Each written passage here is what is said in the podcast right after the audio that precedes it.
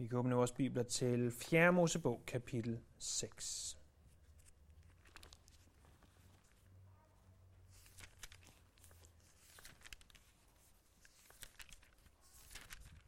Fjerde Mosebog, kapitel 6,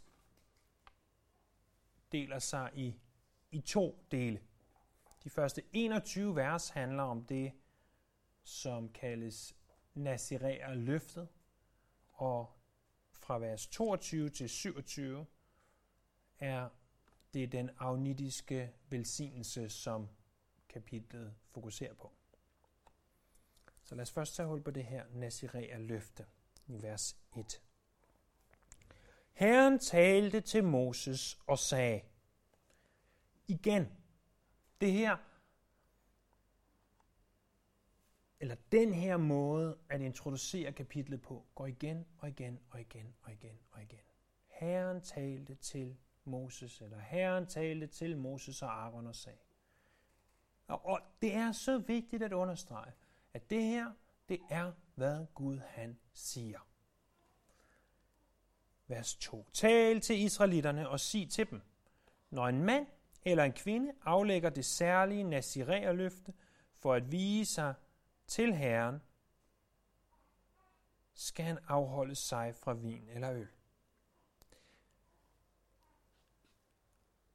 Det var sådan, at præsterne,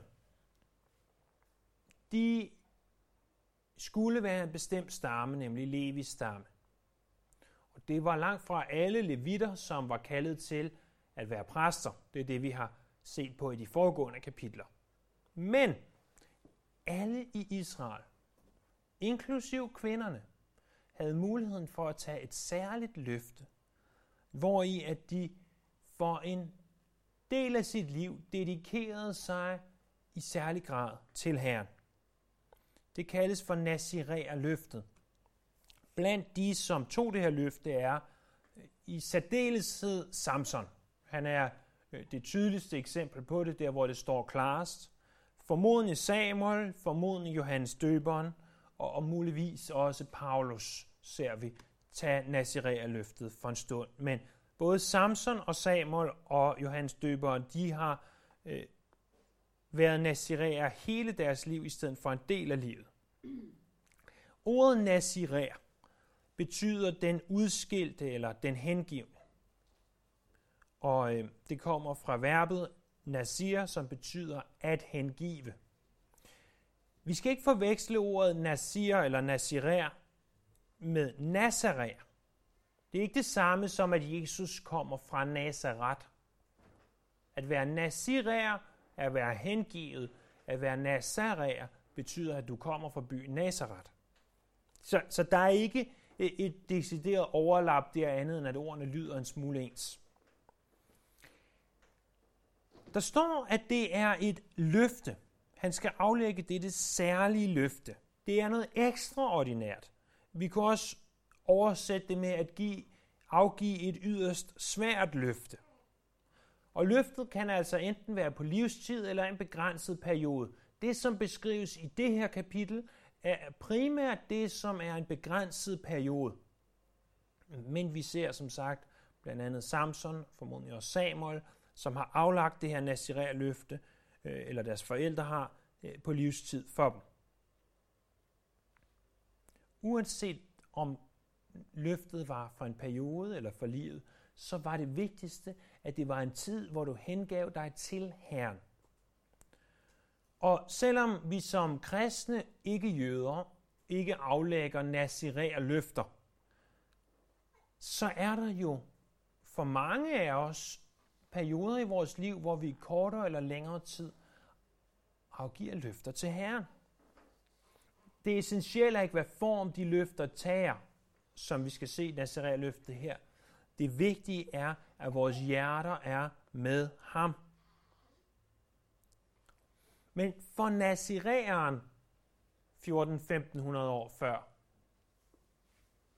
Kristus skyld, så var det sådan, at der var tre relativt håndgribelige ting, de skulle, eller snarere måske ikke skulle gøre.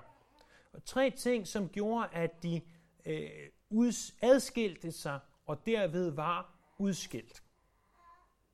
De tre ting var, at de måtte ikke drikke alkohol, de måtte ikke barbere sig, eller klippe sit hår, og de måtte ikke have omgang med lig. Vi ser videre der fra vers 3, at så skal han afholde sig fra vin eller øl. Han må ikke drikke eddike af vin eller øl. Han må ikke drikke druesaft, og han må hverken spise friske eller tørrede druer. Så længe han er nazirer, må han ikke nyde noget som helst, der kommer fra vinstokken, lige fra det første skud til den modne drue. Så længe hans nazirer løfte gælder, må han ikke komme en ravekniv på hans hoved. Han skal være hellig indtil den tid, han er viet sig til Herren er gået. Han skal lade håret på hovedet vokse frit. Så længe han har viet sig til Herren, må han ikke komme i nærheden af lig.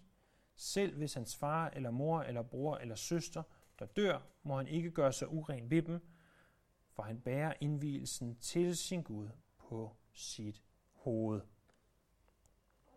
Så den første ting er, at de ikke må drikke vin eller øl. Udtrykket vin er det, som vi normalt i det danske sprog forstår ved vin. Udtrykket øl derimod er ikke det, vi normalt i det danske sprog forstår ved øl. Det er snarere al anden form for alkohol. Og det var altså en del af den pagt, de indgik. Så vi må ikke drikke alkohol overhovedet i den periode, hvor vi er nazirer. Det udpensles ganske meget, at det både er druesaft og noget, der er blandet med eddike, og altså, de måtte ikke engang spise en vindrue. De måtte ikke spise noget som helst, der havde med druer at gøre. Og så vidt vides, beruses vi ikke af at spise en vindrue eller en rosin eller noget i den retning. Men grunden til, at de gjorde det så strengt, det var for, at de ville ikke engang have fristelsen af at komme i nærheden af en drue. Det er lidt ligesom historien om den her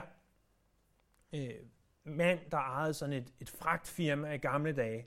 Dengang, hvor at det var prærievogne, man kørte med, og hestespand osv. Og han skulle så ud og ansætte en ny prærievogn-chauffør, hed det måske, eller noget i den stil. Og den første kommer ind, og ejeren han siger så, hvis du skal køre på kanten af den her kløft, og vi ser selvfølgelig sådan en cowboy-scene for os med et tyrehoved, der ligger med hornene op, og busken, der flyver henover, og så videre. Hvis du skal køre tæt på den her kløft, hvor tæt kan du så komme? Det er ikke noget problem, siger han. Jeg kan køre 2 meter fra kløften hele vejen, og jeg styrter ikke i. Og den næste kommer ind og siger, hvor tæt kan du køre på kløften? Jamen, jeg kan køre inden for 1,5 meter af kløften uden at styrte. Det var godt nok imponerende. Så kommer den sidste. Hvor tæt kan du køre på kløften? Det har jeg ingen idé om. Jeg kommer ikke engang nær ved kløften. Og det bør være vores indstilling til de ting, som vi vælger at afholde os fra. Så hvis vi aflægger et løfte til Herren, eller hvis vi ved, at noget decideret er synd, så bør vores indstilling være, vi kommer ikke engang i nærheden af det. Her var deres løfte, vi drikker ingen former for alkohol. Jamen det vil sige, vi kommer ikke engang i nærheden af en vindrue, som i sig selv er ganske uskadelig, og endda ganske velsmagende. Vi kommer ikke engang i nærheden af den, fordi vi vil ikke kunne fristes af det. Selvfølgelig kunne de så fristes af andet, men af det. Så det er jo i sig selv en ganske god leveregel for os, at hvis vi ved, at der er noget, som er svært for os, og vi har det svært med, og som vi kæmper med og råber ud til Herren, hjælp mig med det her, så lad være med overhovedet at komme i nærheden af det, så fremt det er en mulighed. Den anden ting, som de ikke skulle gøre, de skulle ikke lade deres hoved rage, de skulle ikke lade sig barbere. Det her var den mest åbenlyse måde at vise, at du var nazirer. Fordi at du ikke drak vin, ville selvfølgelig være noget, som din familie og venner kunne se, men at dit hår pludselig var langt og måske endda også temmelig ulet, og du så temmelig vild ud. Det var noget, alle kunne se. Vi har ikke nogen sådan meget direkte eksempler på kvinder, der bliver nazirerer i Bibelen. Der er måske Manorans hustru fra dommerbogen, men udover det, så vil vi tro, at kvinderne klipper normalt ikke deres hår så ofte, så det er som regel langt alligevel, at de formodentlig lod være med at sætte håret op, og ja, jeg ved ikke, om de direkte fik dreadlocks i den tid, men det er i hvert fald blevet godt og grundigt ulet i den tid, de var nazirerer, og det var ligesom deres måde at lade være med at klippe sig på. Men for mændene, som vi ved mere om i det her tilfælde, så var det simpelthen, at de lod håret gro. Og vi kender jo naturligvis det bedst fra Samsons liv. Samson, som der i Dommerbogen kapitel 13, og fra barns ben har fået afgivet det her nazireer løfte, og han så lader håret vokse og er en stor, stor fare for filisterne. Og daglig lader hun narre ud af ham, hvorfor han er så stærk. Han siger, det er på grund af mit hår.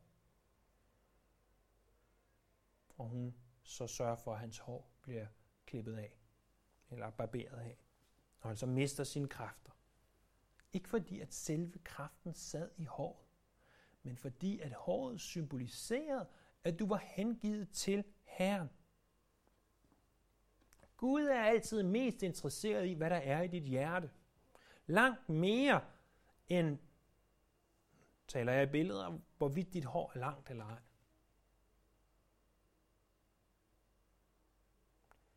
Det er altid det indre, der tæller langt, langt mere end det ydre.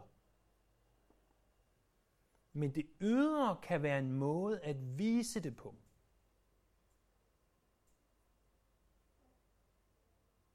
Måske det de mest klassiske eksempler er dåben, hvor at det er det værk, som Gud har gjort i dit hjerte, som er det vigtigste. Det er det, at du er født på ny, der tæller. Men det er i dåben, at du bekræftiger, at du tror på ham.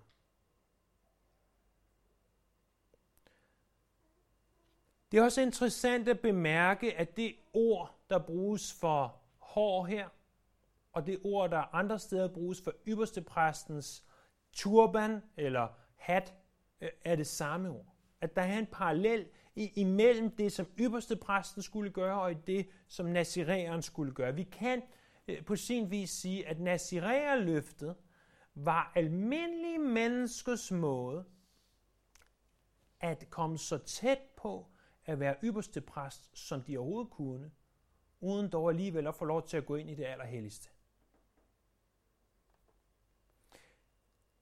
Den tredje sidste ting, som de skulle holde sig fra, det var lig. De måtte ganske simpelt ikke røre ved døde ting. Og i særdeleshed selvfølgelig menneskelig. Vi ser jo interessant nok, Samson slår den her, eller i hvert fald går i nærheden af den her, jeg slår løven ihjel, og så går i nærheden af den, efter den er død.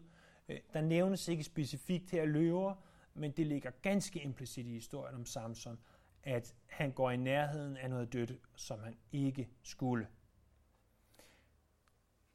Grunden til, at de ikke skal det her, det er, fordi de bærer indvielsen til sin Gud på sit hoved. Det her skulle være en påmindelse om, at de levede helhjertet for den levende Gud, og derfor ikke ville have noget med døden at gøre i den tid, de var hengivet.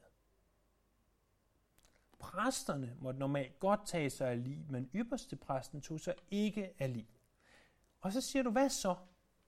Hvis ham, som har afgivet det her løfte til Herren, pludselig står der, og ham ved siden af falder død om. Det var jo ikke hans egen skyld, men det er der også taget hensyn til i vers 9.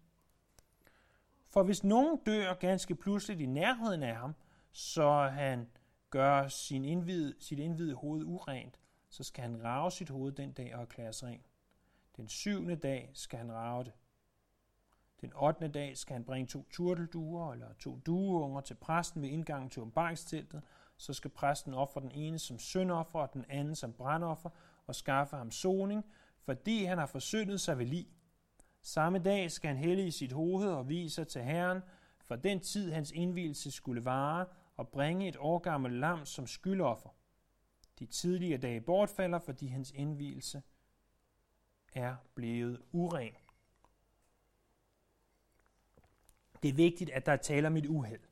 Det skal ikke være fordi, at ens syge mor dør, og så går man ind til hende og besøger hende. Det er ikke et uheld. Det er ganske bevidst. Så er dit løfte slut, med at gætte på. Men hvis der er altså en, der falder død om foran, der får et hjertestop af en eller anden art og falder død om, jamen, så kunne du sige, Gud, jeg beklager det, der sker. Jeg starter mit naziræerløfte forfra, og så i øvrigt komme med et mindre offer i den forbindelse. Og så kunne han altså starte forfra, eller hun kunne starte forfra på naziræerløftet, og derved ikke bryde det.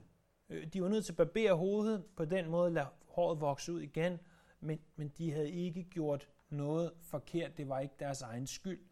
Alligevel var de blevet urene. Det er jo øvrigt også ganske, ganske vigtig pointe, at vi kan godt blive urene, ikke i retfærdiggørelsesforstand, men vi kan godt blive urene, uden at vi egentlig selv opsøger det. Det klassiske eksempel, som jeg næsten altid giver, det er busreklamerne ved busstoppestederne, er der indimellem ting, som mine øjne, eller i hvert fald som mit hjerte ikke har lyst til at se, men som alligevel går ind gennem mine øjne, og alligevel, uden at jeg overhovedet opsøger det, eller gør noget som helst for det, så påvirker det mig, fordi det hænger der til skue for alle. Og det kunne vi nok fortsætte med lange lister over Facebook og Instagram og alt muligt andet, hvor at der dukker ting op, som man ikke opsøger, og man egentlig ikke har lyst til at se, men det dukker op, og det er klart, busstopstedet kan man ikke undgå at se. Facebook og Instagram kan man temmelig sikkert godt undgå, men det andet, det er altså godt nok svært, og alligevel kommer de ting. Og hvad så, når tiden var over? Hvad så, når nu de sagde, nu har jeg holdt min naziræerløfte, jeg skulle holde en måned, eller et år, eller 2 år, og nu det er slut. Hvad gør man så? Vers 13. Det der er loven om naziræeren, når hans naziræertid er gået. Man skal føre ham hen til indgangen til åbenbaringsteltet, så det sker altså i fuld offentlighed. Og så skal han bringe sin gave til Herren, et årgammelt lydefrit vædderlam, som brandoffer, et årgammelt lydefrit gimmerlam som syndoffer, og en lydefri vædder som måltidsoffer, og en kog med usyret brød af fint mel, ringbrød rørt op med olie, usyret fladbrød, penslet med olie, samt de tilhørende afgrødeoffer og drikoffer. Så der er de her 5 ofre, som de skal foretage, brandoffer, syndoffer, måltidsoffer, afgrødeoffer og drikoffer. Og det gør de i forbindelse med, at nu er det tid til at afslutte naziræerløftet. Vers 17. Og vædderen skal han bringe som måltidsoffer til Herren sammen med korven med de usyrede brød, og præsten skal bringe ham afgrødeoffer og hans drikoffer. Så skal naziræeren rage sit indviede hoved ved indgangen til åbenbaringsteltet, og han skal tage håret fra sit indviede hoved og lægge det på ilden under måltidsofferet. Derefter skal præsten tage den kogte bov af vædderen, et usyret ringbrød for korven og et usyret fladbrød og lægge det i naziræerens hænder, efter han har ravet sit indviede hoved, og præsten skal foretage svingning med dem for Herrens ansigt. Det er helligt.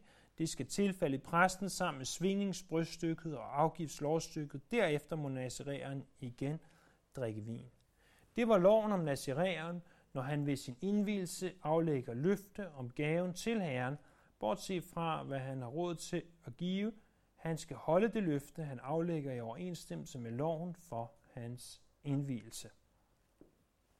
Så de offer de her 5 offer, og så barberer de hovedet, og det sker offentligt ved døren til åbenbaringsteltet ved indgangen, og så giver de håret tilbage til Gud, formodentlig fordi, at håret var det, der klart symboliserede, at de gav sig selv til Gud. I Apostlenes Gerninger 18:18, der ser vi, at Paulus han lader sit hoved rage, og at han formodentlig har haft aflagt et naziræerløfte. Og så skulle de foretage svingningen, det er altså, hvor de tager noget af det dyr, som har været ofret, og så står de og svinger det frem og tilbage, og altså en måde at tilbede Herren på dengang. Hvad der også er vigtigt at bemærke, er, at i vers 21 står der, hvad han ellers har aflagt af løfter. Og jeg ved ikke, hvilke løfter du går rundt og giver Herren. Men bare fordi du har givet et løfte, betyder ikke, at du ikke kan give andre løfter. Det er ikke bare en ting. Og det er ikke fordi, at vi siger, nu vil jeg gøre sådan og sådan, at vi ikke også kan sige, nu vil jeg også gøre sådan og sådan. Og han kunne ikke bare lade være med at sætte alt andet på standby, bare fordi, at han var nazirer. Nazirer-løftet taler jo naturligvis først og fremmest om vigtigheden af at hengive sig til Herren. Helhjertet. Ganske, ganske helhjertet. Og at når vi siger til Gud, Gud, jeg vil give dig hele mit liv. Hele mit liv tilhører dig, og at vi sang tidligere, at mit liv er at tilbede dig. Det er jo en hengivelse, et løfte til Herren og en proklamation til ham om, at vores liv handler om at tilbede dig. Så lad os mene det. Hvis du ikke mener det, du siger. Jeg sagde ikke, at hvis du gør det fuldkomment og rigtigt og godt altid, men jeg sagde, hvis du ikke mener det i det mindste, så lad være med at sige det. Så er det langt, langt bedre at lade være med at synge med, end at stå og sige noget, som ikke passer. Igen, jeg sagde ikke, at hvis dit liv er sådan, for det ved vi godt, at ingens liv er fuldkomment og perfekt. Men hvis du ikke engang har et ønske om det, så lad være. Jeg håber, du har et ønske om at følge Gud hele hjertet. For det er den type af mennesker, som Gud også ønsker at bruge. Mennesker, som ønsker at være helhjertet ind for ham. Kapitlet afslutter så med det, som er kendt som den aronitiske velsignelse. Og det er på sin vis en ny del af kapitlet. Vi kunne retligt sige tak for i aften, og så tage det her næste gang. Nu er det blot 5 vers, det er 5 mægtige vers, velkendte vers, betydningsfulde vers, men lad os prøve at se, hvad det er, de siger til os. Så står, Herren talte til Moses og sagde, sig til Aron og hans sønner, sådan skal I velsigne israelitterne, sig til dem, Herren velsigne dig og bevare dig. Herren lad sit ansigt lyse over dig og være der noget. Herren løfte sit ansigt mod dig og giv dig fred. Sæt mit navn på israelitterne, så vil jeg velsigne dem. Helt tilbage fra 3. Mosebogs første kapitel, og til og med nu, i 4. Mosebog kapitel 6, der har det været lovmateriale stort set alt sammen. Der har lige været med Nadab og Abihu og Aron der i et par kapitler i 3. Mosebog, men udover det har det alt sammen været lovmateriale. Men det slutter nu, sådan mere eller mindre. Ikke helt, for det er jo loven, vi læser. Men der kommer mere beretning nu, mere historiefortælling, og kapitel 7 begynder der også med en tidsangivelse. Så det her bliver ligesom en afslutning på et langt afsnit. De her 5 vers kaldes normalt, eller i hvert fald vers 24-26, for den aronitiske velsignelse. Og det er, fordi den kommer fra Gud igennem ypperstepræsten Aron. Det her er også det skriftsted i Bibelen, som er tidligst bevidnet. De fleste er nok bekendt med dødehavsrullerne, som blev fundet ved Qumran i Israel, som er fra 100-200 måske før Kristus. Men i 1979, 4 stykker, der fandt man i Jerusalem 2 amuletter, som var fra næsten 800 før Kristus, og her ser I afbildet den ene af dem. På den stod der mere eller mindre de her vers. Herren velsigne dig og bevare dig. Herren lad sit ansigt lyse over dig og være der noget. Og Herren løfte sit ansigt mod dig og give dig fred. Og derudover så indeholder teksten på det her, som vi jo ikke kan se her, men kræver noget bedre briller end det vi har, mikroskoper osv., også det tidligste vidnesbyrd om navnet Jahve. Så altså helt fra 800 før Kristus har vi altså det her nedskrevet, så det er ikke noget, man har fundet på få 100 år før Jesus. Det er noget, der er så gammelt. Oldkirken så i de her tre vers, Herren velsigne dig, Herren lad sit ansigt lyse over dig, Herren løfte sit ansigt mod dig, der så de tre enighed. Og det var ikke noget, de var enige om, fordi både prædikanter gennem tiden, så som Luther og Spurgeon, har også set treenigheden i det her. At det første vers 24 er faderen, 25 sønnen og 26 helligånden. Men der, hvor det giver specielt god mening, er, at hvis vi ser i 2. Korintherbrev, kapitel 13 og vers 14, som er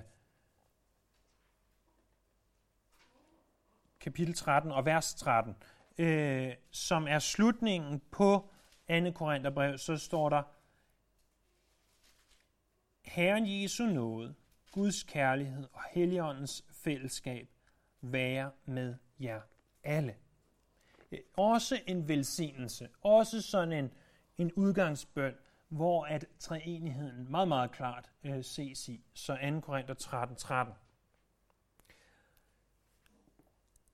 På hebraisk er der progression i antallet af ord. Her har I versene på hebraisk. Og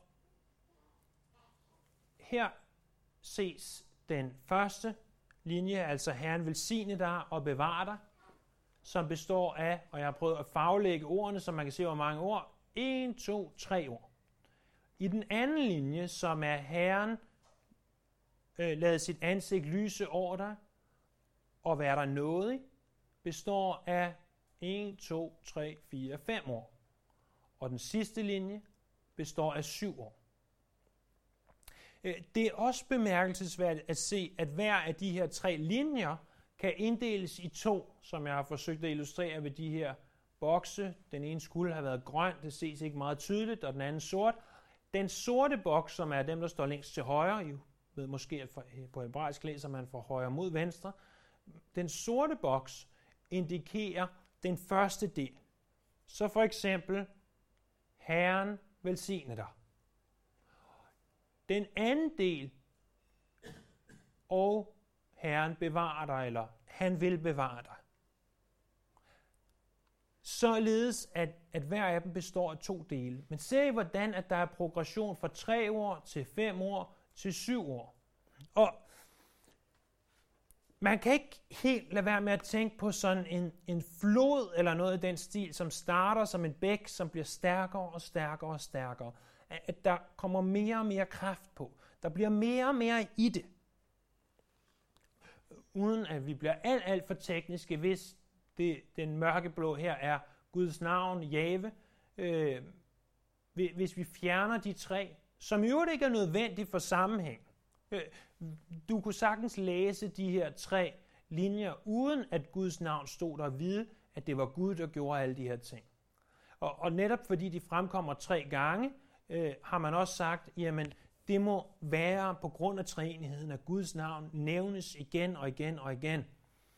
Men hvis vi fjernede de tre, så ville der være 12 ord tilbage, og mange har set det som et tegn på Israels 12 stammer, der velsignes af deres pagtsgud Jahve.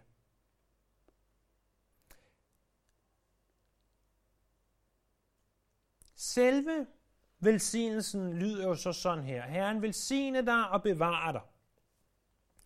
Bemærk, hvordan der står Herren velsigne dig og bevare dig. Der tales til individet, men når individet bliver velsignet, så velsignes nationen.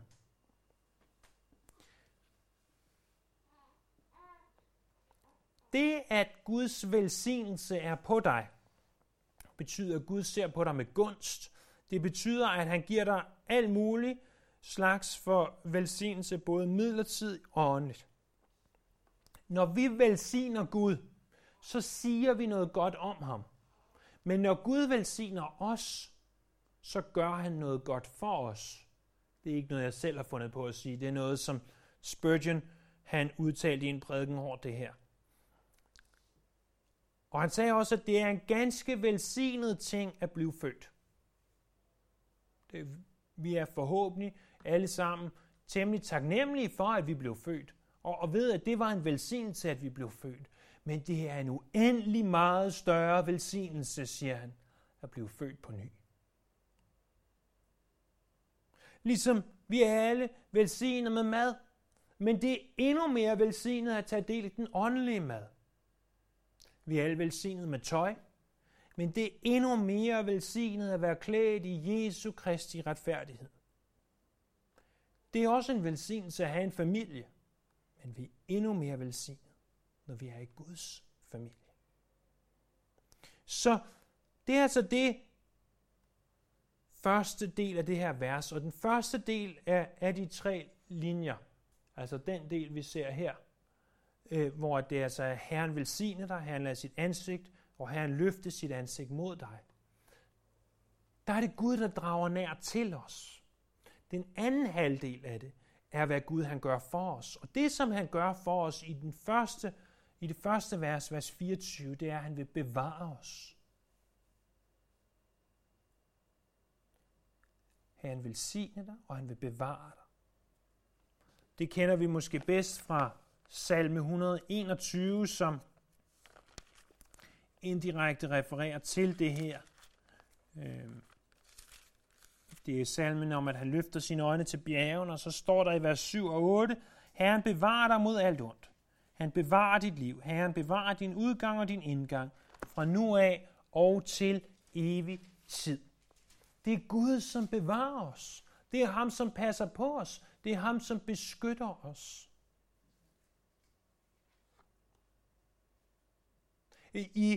I det hebraiske ord, som så er det her, uden at det her skal være en lektion i hebraisk, så, for det kan jeg ikke give jer, i det hebraiske ord er også det at skjule noget, at gemme noget væk. Det er ham,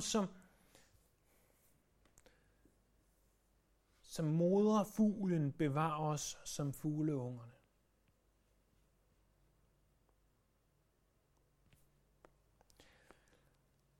Det andet vers, Herren lader sit ansigt lyse over dig og være dig nådig. Der er i den måde, hvor Gud han drager nær på, det vil han lade sit ansigt lyse over dig. Måden, hvorpå han lader sit ansigt lyse over os, det er ved, at vi igennem Jesus oplever, at faderen lyser på os. At faderens lys genskinner på os igennem Jesus, som du vil. Og vi, fordi vi er i Jesus, oplever, at Gud han smiler til os. Og måden, hvorpå han smiler, altså den anden del af verset, det vil han vise os sin nåde. At han giver os alt det, vi ikke fortjener. Den tredje linje, og det tredje vers, det er, Herren løfter sit ansigt mod dig. En ting er, at Gud smiler til os, men når han løfter sit ansigt imod os, så er han opmærksom på os. Det er ikke bare sådan, som hvis man går forbi hinanden på gaden og giver et venligt smil. Det er en dejlig ting. Men hvis jeg retter mit blik mod dig og taler til dig og er opmærksom på dig,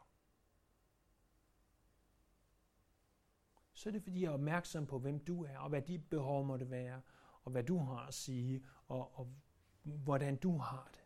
Og det er det, Gud han gør. Det her, at han løfter sit ansigt mod dig, det er symbolsk for, at Gud han er til stede sammen med os. Og den anden del af det tredje vers, det som Gud han så gør, det er, at han giver os fred.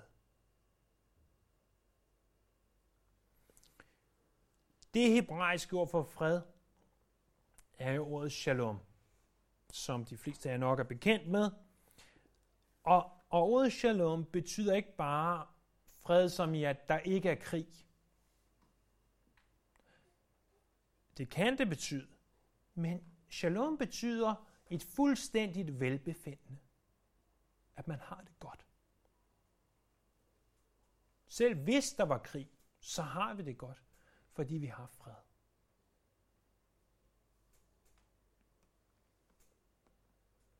Og det er det, som Gud han gør for os. Han giver os fred. Altså den måde, han drager nær på, det er ved at velsigne os, ved at lade sit ansigt lyse over dig, og ved at løfte sit ansigt mod dig. Det han gør for os, det er, at han bevarer os, han er os nådig, og han giver os fred. Og så slutter kapitlet, sæt mit navn på israelitterne, så vil jeg velsigne dem. Så sæt mit navn på. Guds navn indikerer hele hans person. Og der findes ikke noget større, end at kunne identificere sig med Guds navn.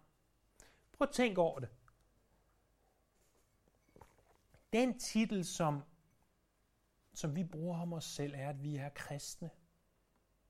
Der findes ikke noget større, end at vi kan identificeres med Kristus, med Messias, med, om I vil, Gud.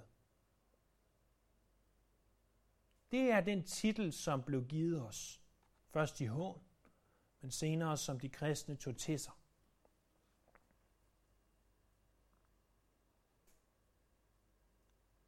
Og Gud siger, så vil jeg velsigne dem. Der er en sidste ting her.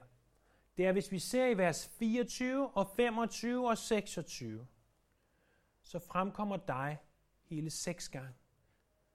Herren velsigne dig og bevare dig. Han lader sit ansigt lyse over dig og være dig nådig. Løfte sit ansigt mod dig og give dig fred. Bemærk, hvad der ikke står. Der står ikke, Herren velsigne din nabo. Eller Herren velsigne ham, der har taget Nazireerløftet. Eller Herren velsigne ham, eller hende, som fremstår som den superåndelige kristne type. Nej, der står bare Herren velsigne dig. Jeg ved ikke, hvordan dit selvværd er. Men hvis dit selvværd ikke er specielt stort, så skal du vide, at Herren ønsker at velsigne og bevare dig. Og han ønsker at være sammen med dig og udøse sin nåde over dig, og han ønsker at give dig af sin fred. Det er ikke kun de andre, det er også dig. Lad os bede. Herre, hvilken vidunderlig tanke, hvilken vidunderlig påmindelse om, at du ønsker at velsigne os, der er her til stede, sammen med så mange andre, som tilhører dig og påberåber sig dit navn. Vi tilbeder dig tilbage for det her, dit navn.